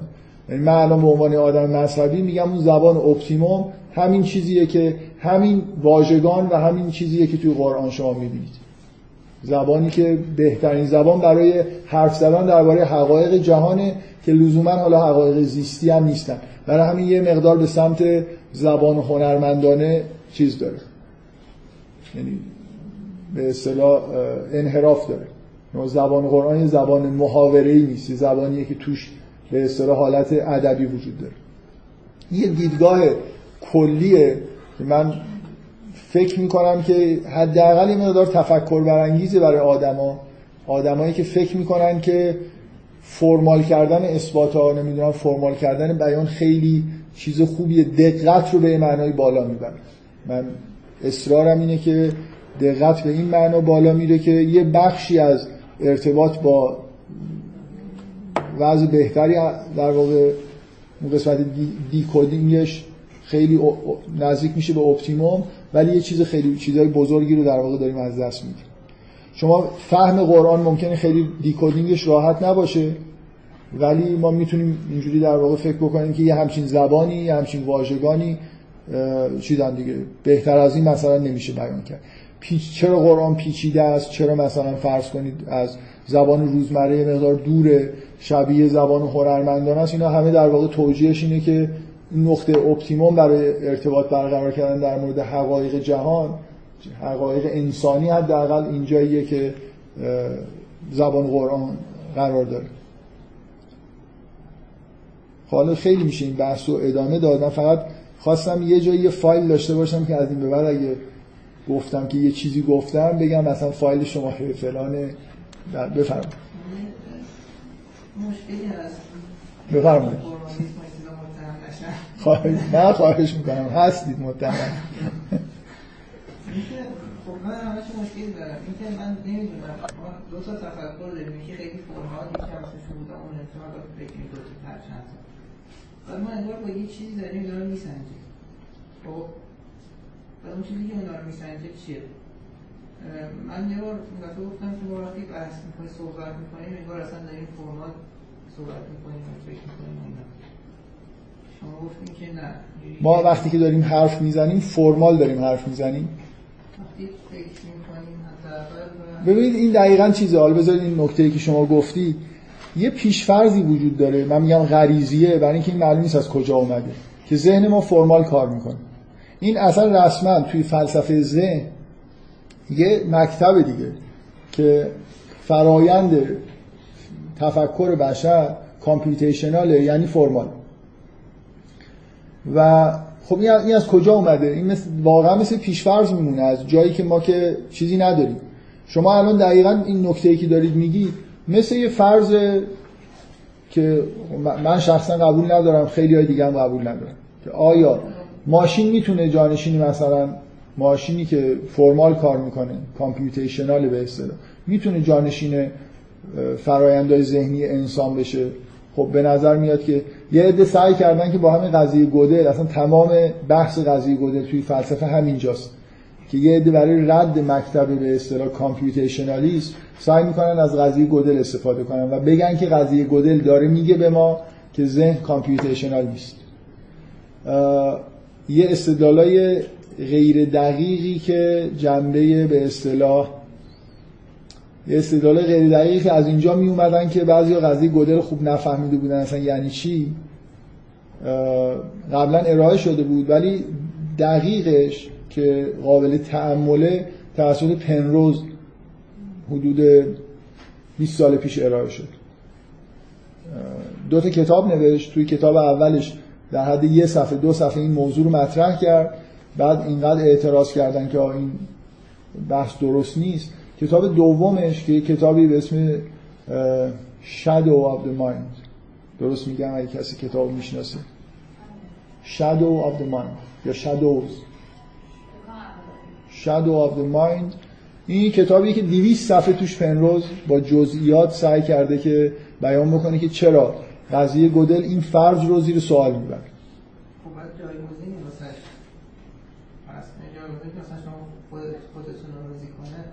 مثلا شما مثلا توی تفکر توی زبان فرمال استعاره ندارید پیکچر ندارید خیلی چیزهای دیگه ندارید. و اینکه آیا مجموعه فرایندهایی که با استعاره و تمثیل و تفکر مثلا همراه با احساس و اینا انجام میشه اینا همه به صورت فرمال نوشتنی هستن یا نه؟ خب زیر سوال دیگه. من شهودن که برام بدیهیه که کاری که ذهن می‌کنه فرمال نیست. این همه احساس و این همه ابزارهایی که ذهن من استفاده اصلا بیاد شما از این نوروساینتیست بپرسید اون بخش ذهن که کار فرمال انجام میده کجاست؟ بهتون یه قسمت کوچولویی نشون میده میگه اینجا این روابط منطقی برقرار میشن و کار فرمال انجام میشه. بقیه مغز داره چی کار می‌کنه؟ بقیه مغز هم تو فرای وقتی که شما دارید فکر می‌کنید و درک می‌کنید اگه یه تصویر از ذهنتون با این دستگاه های مثلا چیز بگیرن شبیه امارای و اینا خب نشون میده که خیلی بخش های ذهن مغزتون روشنه و داره فعالیت می‌کنه. نه فقط اون بخش فرمال. بنابراین اگه مثلا کشفیات نورو ساینس رو قبول داشته باشید یه جوری زیر سوال دیگه که همه چیز قابل ریدیوس کردن به فرمالیسم هست یا نیست. بله ما تفکر فرمال داریم دیگه. من وقتی دارم یه کار حداقل وقتی دارم ریاضیات می نویسم نه اینکه ریاضیات تولید می‌کنم. به نوعی دارم یه عملیات فرمال انجام میدم. دارم مثل نماد می‌ذارم باشون مثلا سعی می‌کنم بازی کنم تا یه رشته جدید از یه sequence هایی با یه سری قواعد یه sequence جدید تولید کنم. خب این نمونه مثلا شاید واقعا یه ریاضیدان وقتی که داره این کار رو انجام میده از ذهنش تصویر بگیرید از مغزش تصویر بگیرید اکثر جای مغزش به از اون قسمت خاموش باشه. حالا اون قسمت هایی که مربوط به عملیات مثلا تفکر هستن منظورم نه قسمت هضم غذاش ممکنه روشن باشه.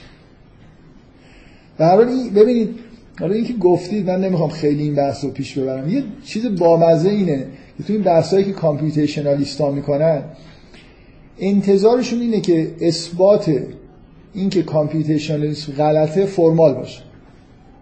اینکه اینکه چیزها باید فرمال باشن خودش چیز دیگه مثل یه قاعده است. من اگه بگم که من اثبات فرمال ندارم برای مثلا فرض کنیم که کامپیوتیشنالیسم غلطه خب این از نظرشون خب دیگه باطله دیگه. مثل مثل اینکه من یه قاعده رو فرض کنم و یه بازی رو با این قاعده شروع کنم یه محدودیت بذارم بعد بگم خود این قاعده رو تو این بازی نقض کن. اگه نقض نشم چیزی از دست نرفته برای اینکه ما مثلا می‌تونیم بگیم که اصلا قاعده رو قبول نداریم. یه جوری ببینید یه غریزه ای وجود داره توی همه آدمایی که ریاضی خوندن همه ماها.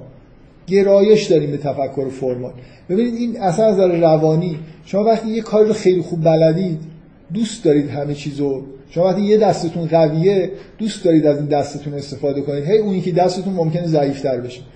ما دوست داریم از اون بخش فرمال مغزمون عملیات فرمال رو در واقع کنترل می‌کنه استفاده کنیم. خوب بلدیم. من همه این حرفا رو زدم برای اینکه فکر می‌کنم که جلسه قبل از یه نظر یه جلسه خاصی توی این بحثا بود.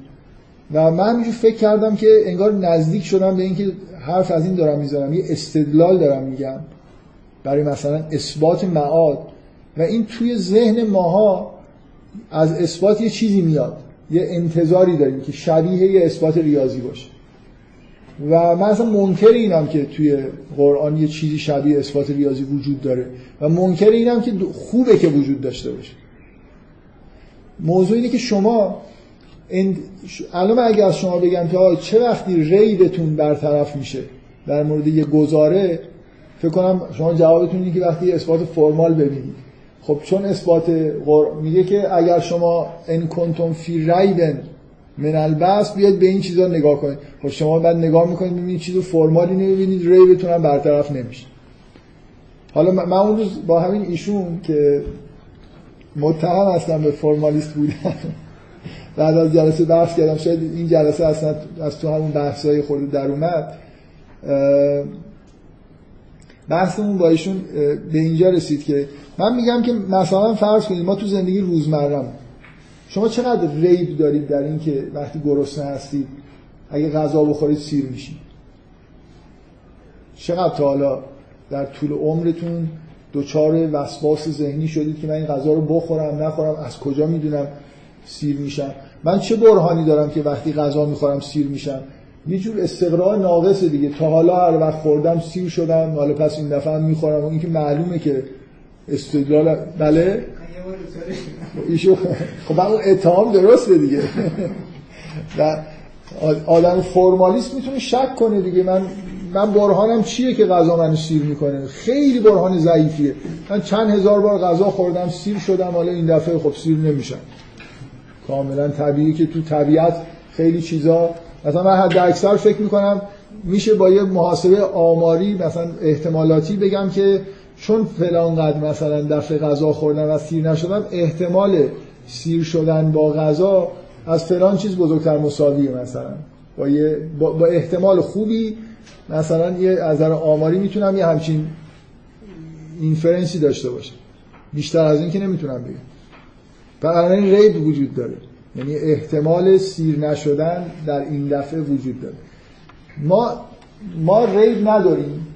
و این نشون میده که ما اینجوری دوچار ریب نمیشیم. قرآن ریبای توی این سطح رو میگه بذارید کنار نه توی سطح اثبات فرمال و این حرفا. این منظورم می‌فهمید یا نه. ما, ما واقعا دوچار شک نمیشیم وقتی که اثبات فرمال نداریم. الان هزار کار شما تو زندگیتون می‌کنید برای هیچ کدوم اینا اثبات فرمال ندارید و هیچ ریبی هم ندارید. اصلا تا حال حالا ایشون یه بار به غذا خوردن خودش شک کرده به هزاران چیز. مثلا من ریب ندارم. من از کجا می‌دونم که این دفعه دانشگاه صنعتی شریف همینجاست؟ وقتی راه میافتم بیام اینجا. برهانم چیه؟ خب ممکنه رانش زمین هزار تو دلیل می‌تونم بیارم که اصلا ممکنه راه های جور دیگه ای شدن. اصلا من از کجا می‌دونم امشب خوابیدم؟ فردا صبح پا شدم قوانین فیزیکی جان همونی که دیشب بودن. چه می‌دونم؟ شاید مثلا این دفعه حرکت کردم به سمت غرب منو به جای دیگه ای ببره اصلا. ببینید ما, ما در زندگی عملیمون ریب اینجا معنی پیدا می‌کنه. و می‌خوام اصلا این کلمه ریب و به معنای اون شکی که در مورد اثبات فرمال و اینا اثبات فرمال یه چیزی رو برطرف می‌کنه که یه اسم براش بذارید لطفا. از کلمه شک ریب اینا استفاده نکنید. یه اسم فرمال براش بذارید یه علامت بذارید که اون برطرف میشه. با دیدن یه اثبات فرمال. ما در زندگی روزمرهمون هزاران کار انجام میدیم هزاران عقیده داریم که بهشون هیچ وقت فکر نکردیم و تو اینا ریب نداریم. یه آمیخته ای این ریب پیدا کردن یه آمیخته ای از تفکر و عمله. یعنی مثلا فرض کنید یه جاهایی که من مثلا به طور طبیعی وقتی من یه کاری رو بارها انجام دادم و نتیجه گرفتم و هیچ وقت نشده شکست بخورم یه جورایی نسبت بهش ریب ندارم. در حالی که از نظر تفکر و ذهنیت جا برای ریب هست جا برای اون علامتی که اون علامتی که الان وضع کردیم وجود داره برای اینکه اثبات formal ی وجود نداره. من حسی که جلسه قبل بهم دست داد اینه که اون, اون چیزا رو چی بگم؟ این علامتی گذاشتیم. حالا فعلا ایکس بزرگ. شما وقتی این آیات رو می‌خونید اون ایکس بزرگ برطرف نمیشه. اون فقط وقتی برطرف میشه برای شما که اثبات formal توی دستگاه اصل موضوعی دیده باشید. ریب اون نیست. و یه نفر بگه آقا من این خداوند اینجا نوشته بود که این چیزها رو نگاه کن ریبت برطرف میشه.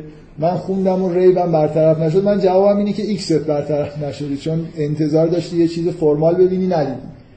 ما از اون ریب از اون نوع چیزاییه. یعنی اگه من بتونم اعتقادم به خدا رو در حد مثلا اعتقادم به چیزای روزمره خودم برسونم.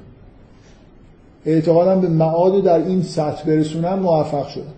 یعنی به یه سطحی از دانش دانش عملی که توش شک نمی کنم به طور روزمره.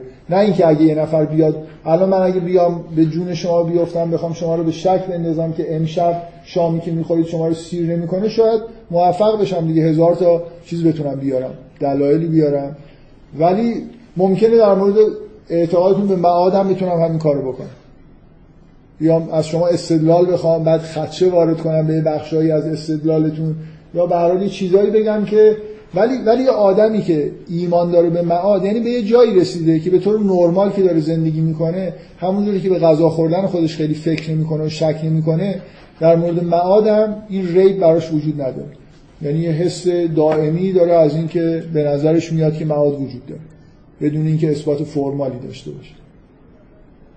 و چیزی که قرآن توی حالا این چیزایی که ما بهش میگیم اثبات یا استدلال یا قرآن بهش میگه برهان شاید دار در واقع ارائه میده اصلا فرایند فرمال نیست. مثل من قبلا هم اینو گفتم مثل اینکه شما به یه پدیده های نگاه کنید تعمق کنید تا یه چیزی رو ببینید یه شهودی براتون حاصل بشه.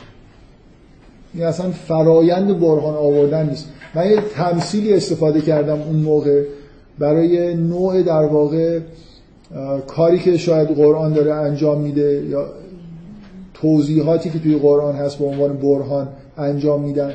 گفتم مثل دیدن اون تصاویر سبودیه. من یه صفحه‌ای به شما میدم یه سری علائم مخشوش روش هست. به شما میگم که مثلا اینجوری نگاه کن به این صفحه یه چیزی می‌بینی پشتش. یه نقشی که الان دیده نمیشه می‌بینی.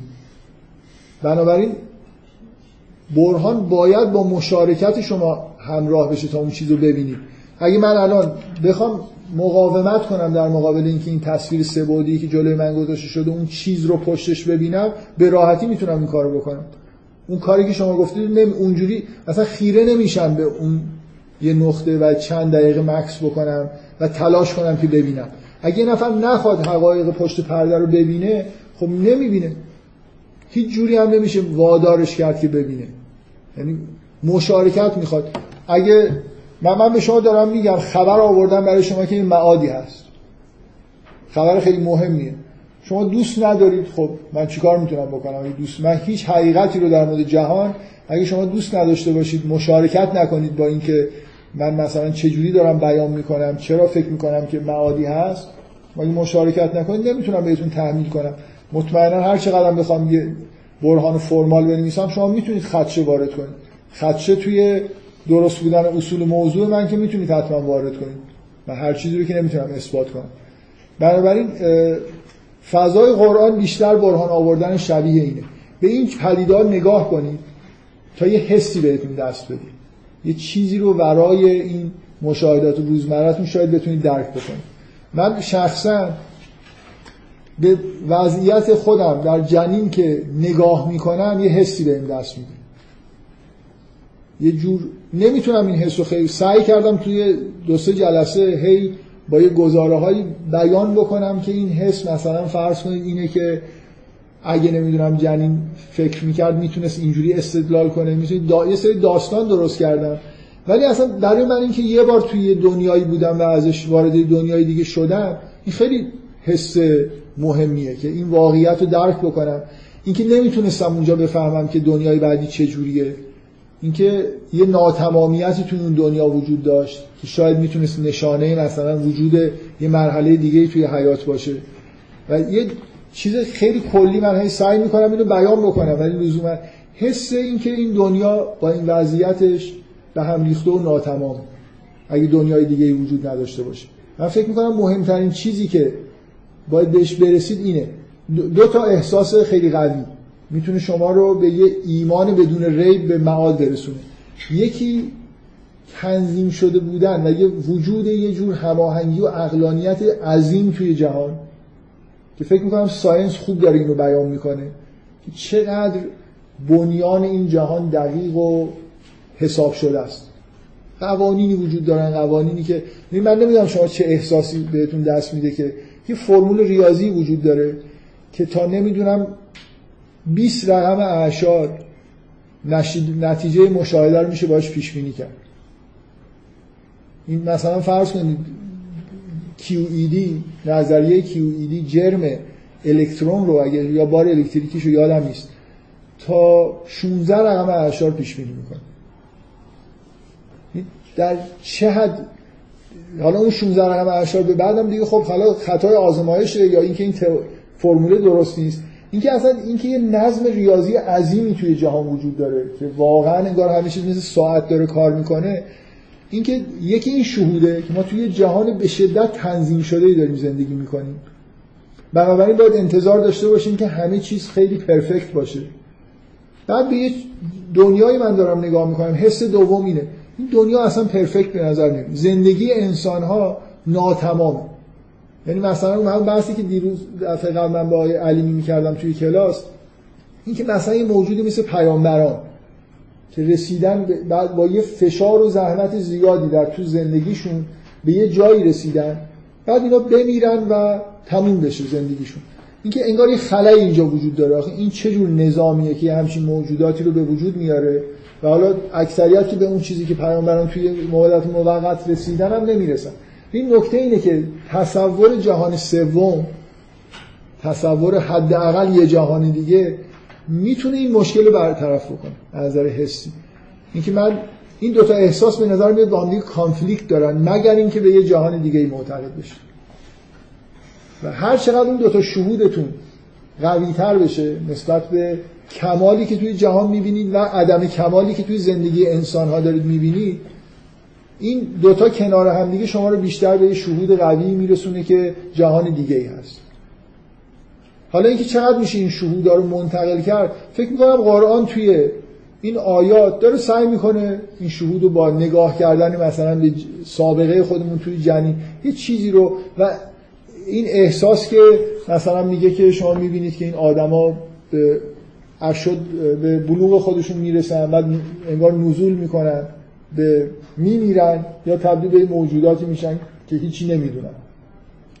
یه حسی از این که خب این چی شد؟ این نظام عظیم جهان که همه چیز توش تنظیم شده چی تولید کرد؟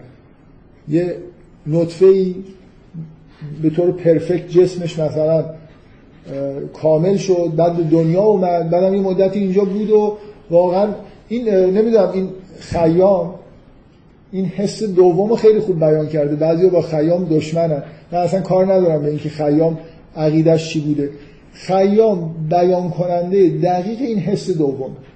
مثلا توصیفش از زندگی انسان ها یه مصرع خیلی قشنگی داره. میگه آمد مگسی پدید و ناپیدا شد.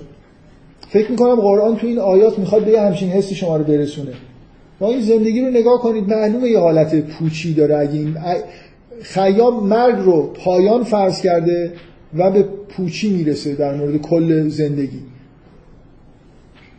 یه جوری اون ناتمام بودن. اگه مرگ پایان باشه این زندگی ناتمامیت و پوچی داره. خیلی از هنرمندایی که با زبان فرمال حرف نمی‌زدن زبانشون حالا نیم خصوصی بود این حس رو بیان کردن. احساس ناتمامیت زندگی. که اتفاقا اون آدمایی بودن که مثلا یه جوری عقیده به معاد نداشتن.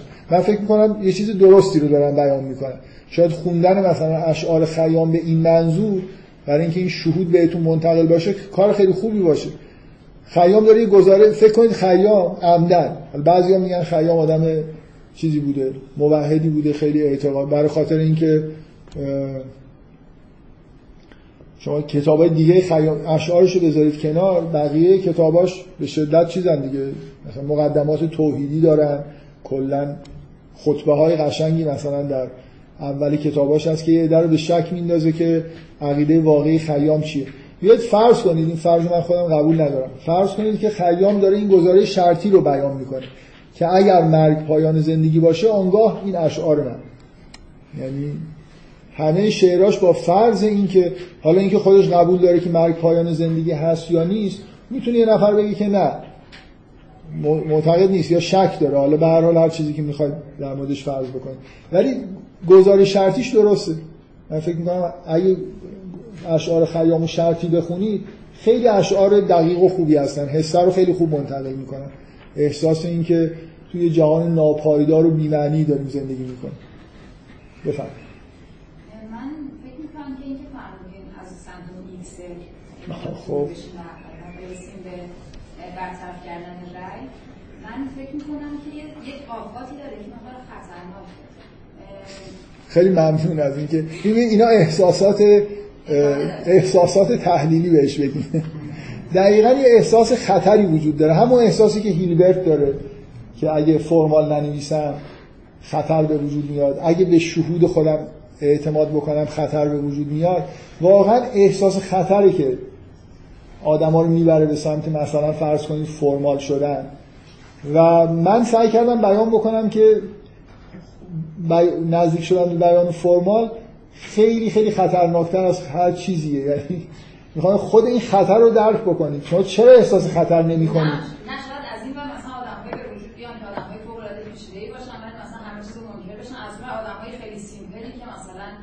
رو قبول دارن ولی خب خیلی فاصله مثلا اگه یه آدمی باشه که خیلی مثلا صادقانه رفتار بکنه خیلی صادقانه استقرار بزنه. همونطور که استقرار بزنه میگه که من مثلا غذا من رو سیر می‌کنم خب.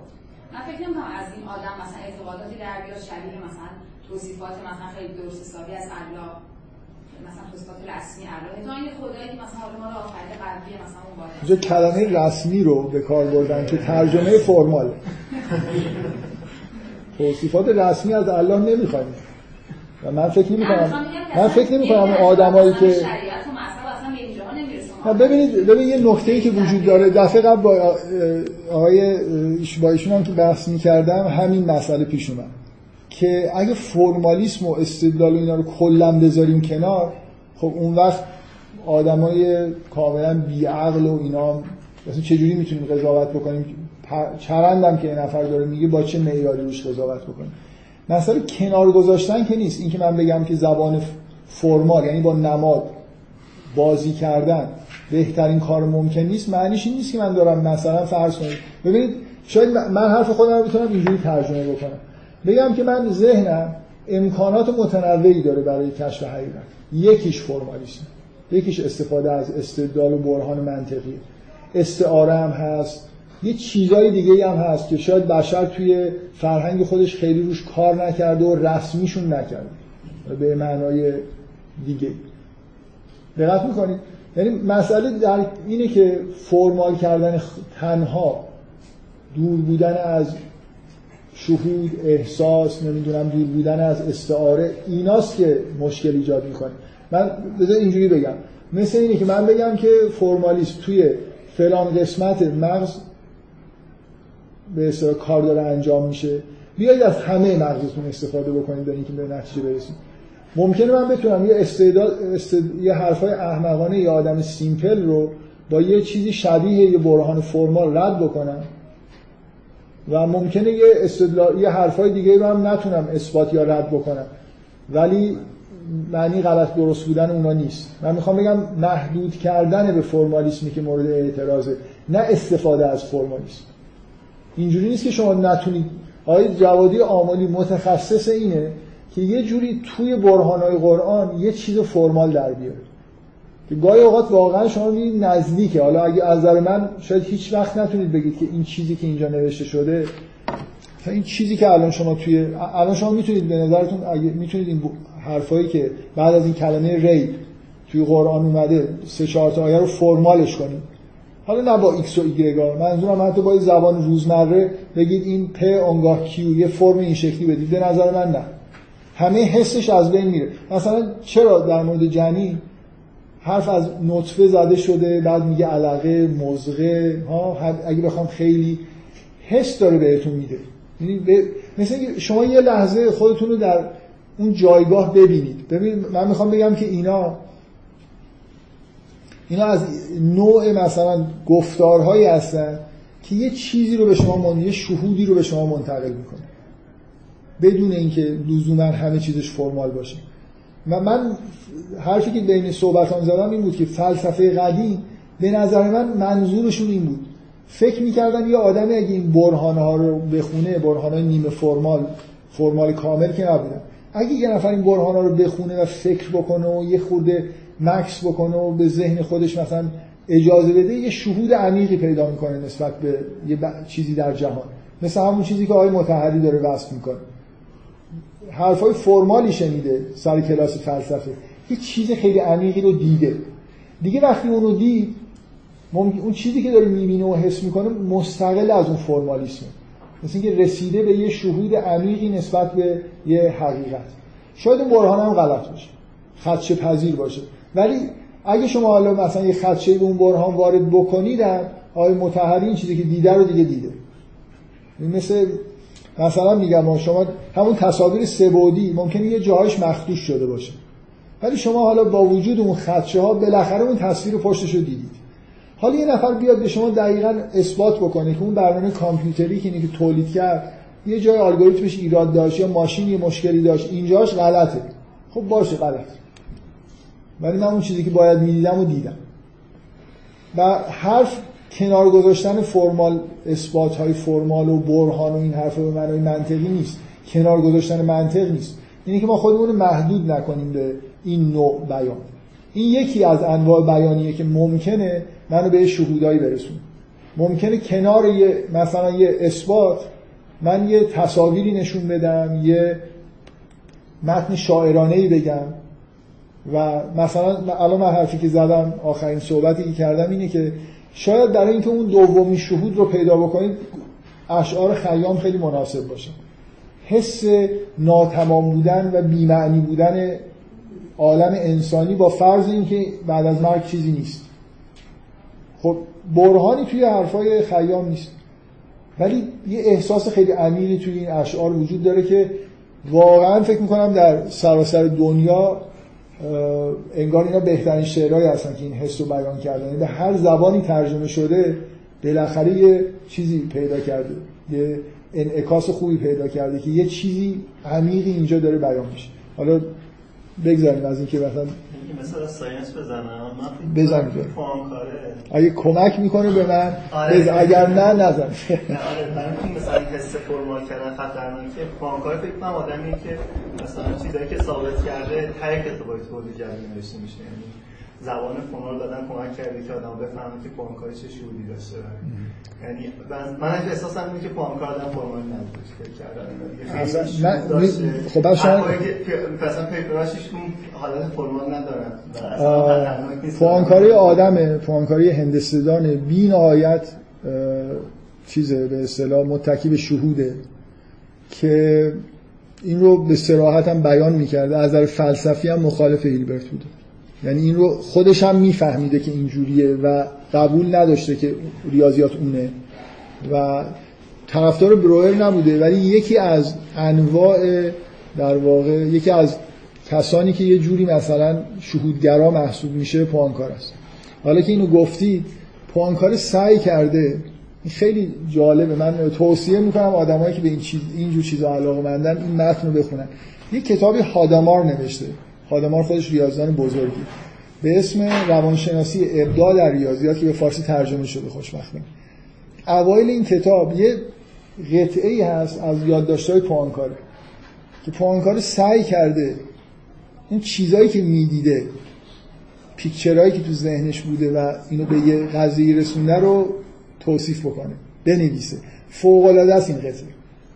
یه چیزایی هستن حرکت می‌کنن می‌دونی هر, چی تو اون لحظه دیده و حس کرده رو سعی کرده بنویسه که چرا این شهود بهش دست داده که این گزاره درسته حالا بعدا اثباتش کرده. ولی واقعا اثبات ریاضی اینجوری ایجاد میشه دیگه. شما عمیقا یه چیز رو شهود می‌کنید.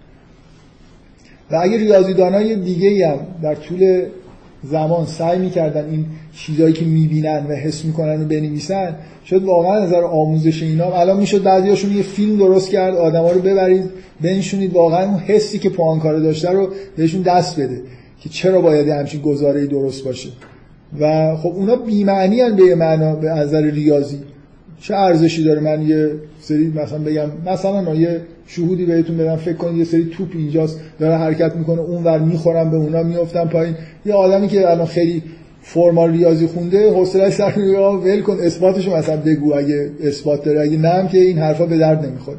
پشت اثبات ها همیشه یه سری تصاویر هست یه سری احساساتی هست که خیلی قابل بیان نیست. حالا پانکاره من اینو برای چیز شما دارم میگم در تکمیل حرف شما که اینقدر اینجوری بوده که حالا حداقل من تنها ریاضیانی که می‌شناسم که سعی کرده این شهوداش هم بنویسه.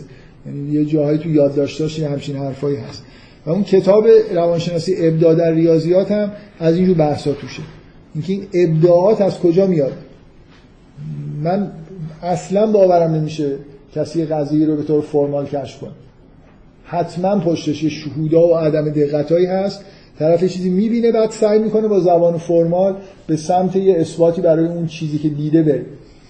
و اثبات ریاضی برای همه ما من فکر می‌کنم اثبات های با ارزش از نظر ریاضی اونایی هستن که شهود بهتون میدن. گاهی اثبات های ریاضی شهود نمیدن.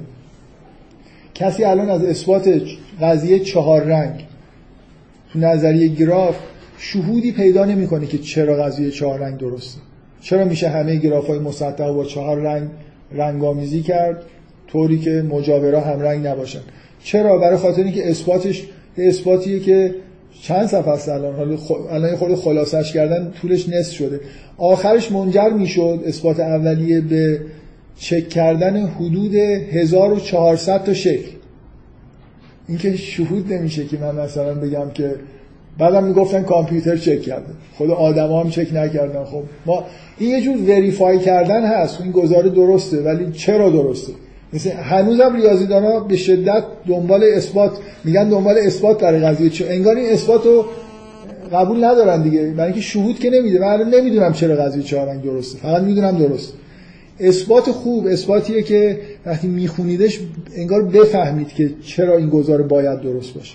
بعضی اثبات های ریاضی این خاصیت رو دارن بعضی ندارن. بعضی اینقدر فرمال میشن و دور میشن که شما وقتی می‌خونید فقط قبول می‌کنید که درسته. و باید خیلی کار کنید مثلا که از توی اثبات شهود در بیارید. خب بذارید من جلسه رو ختم کنم. اشکال نداری خود زودتر از معمول.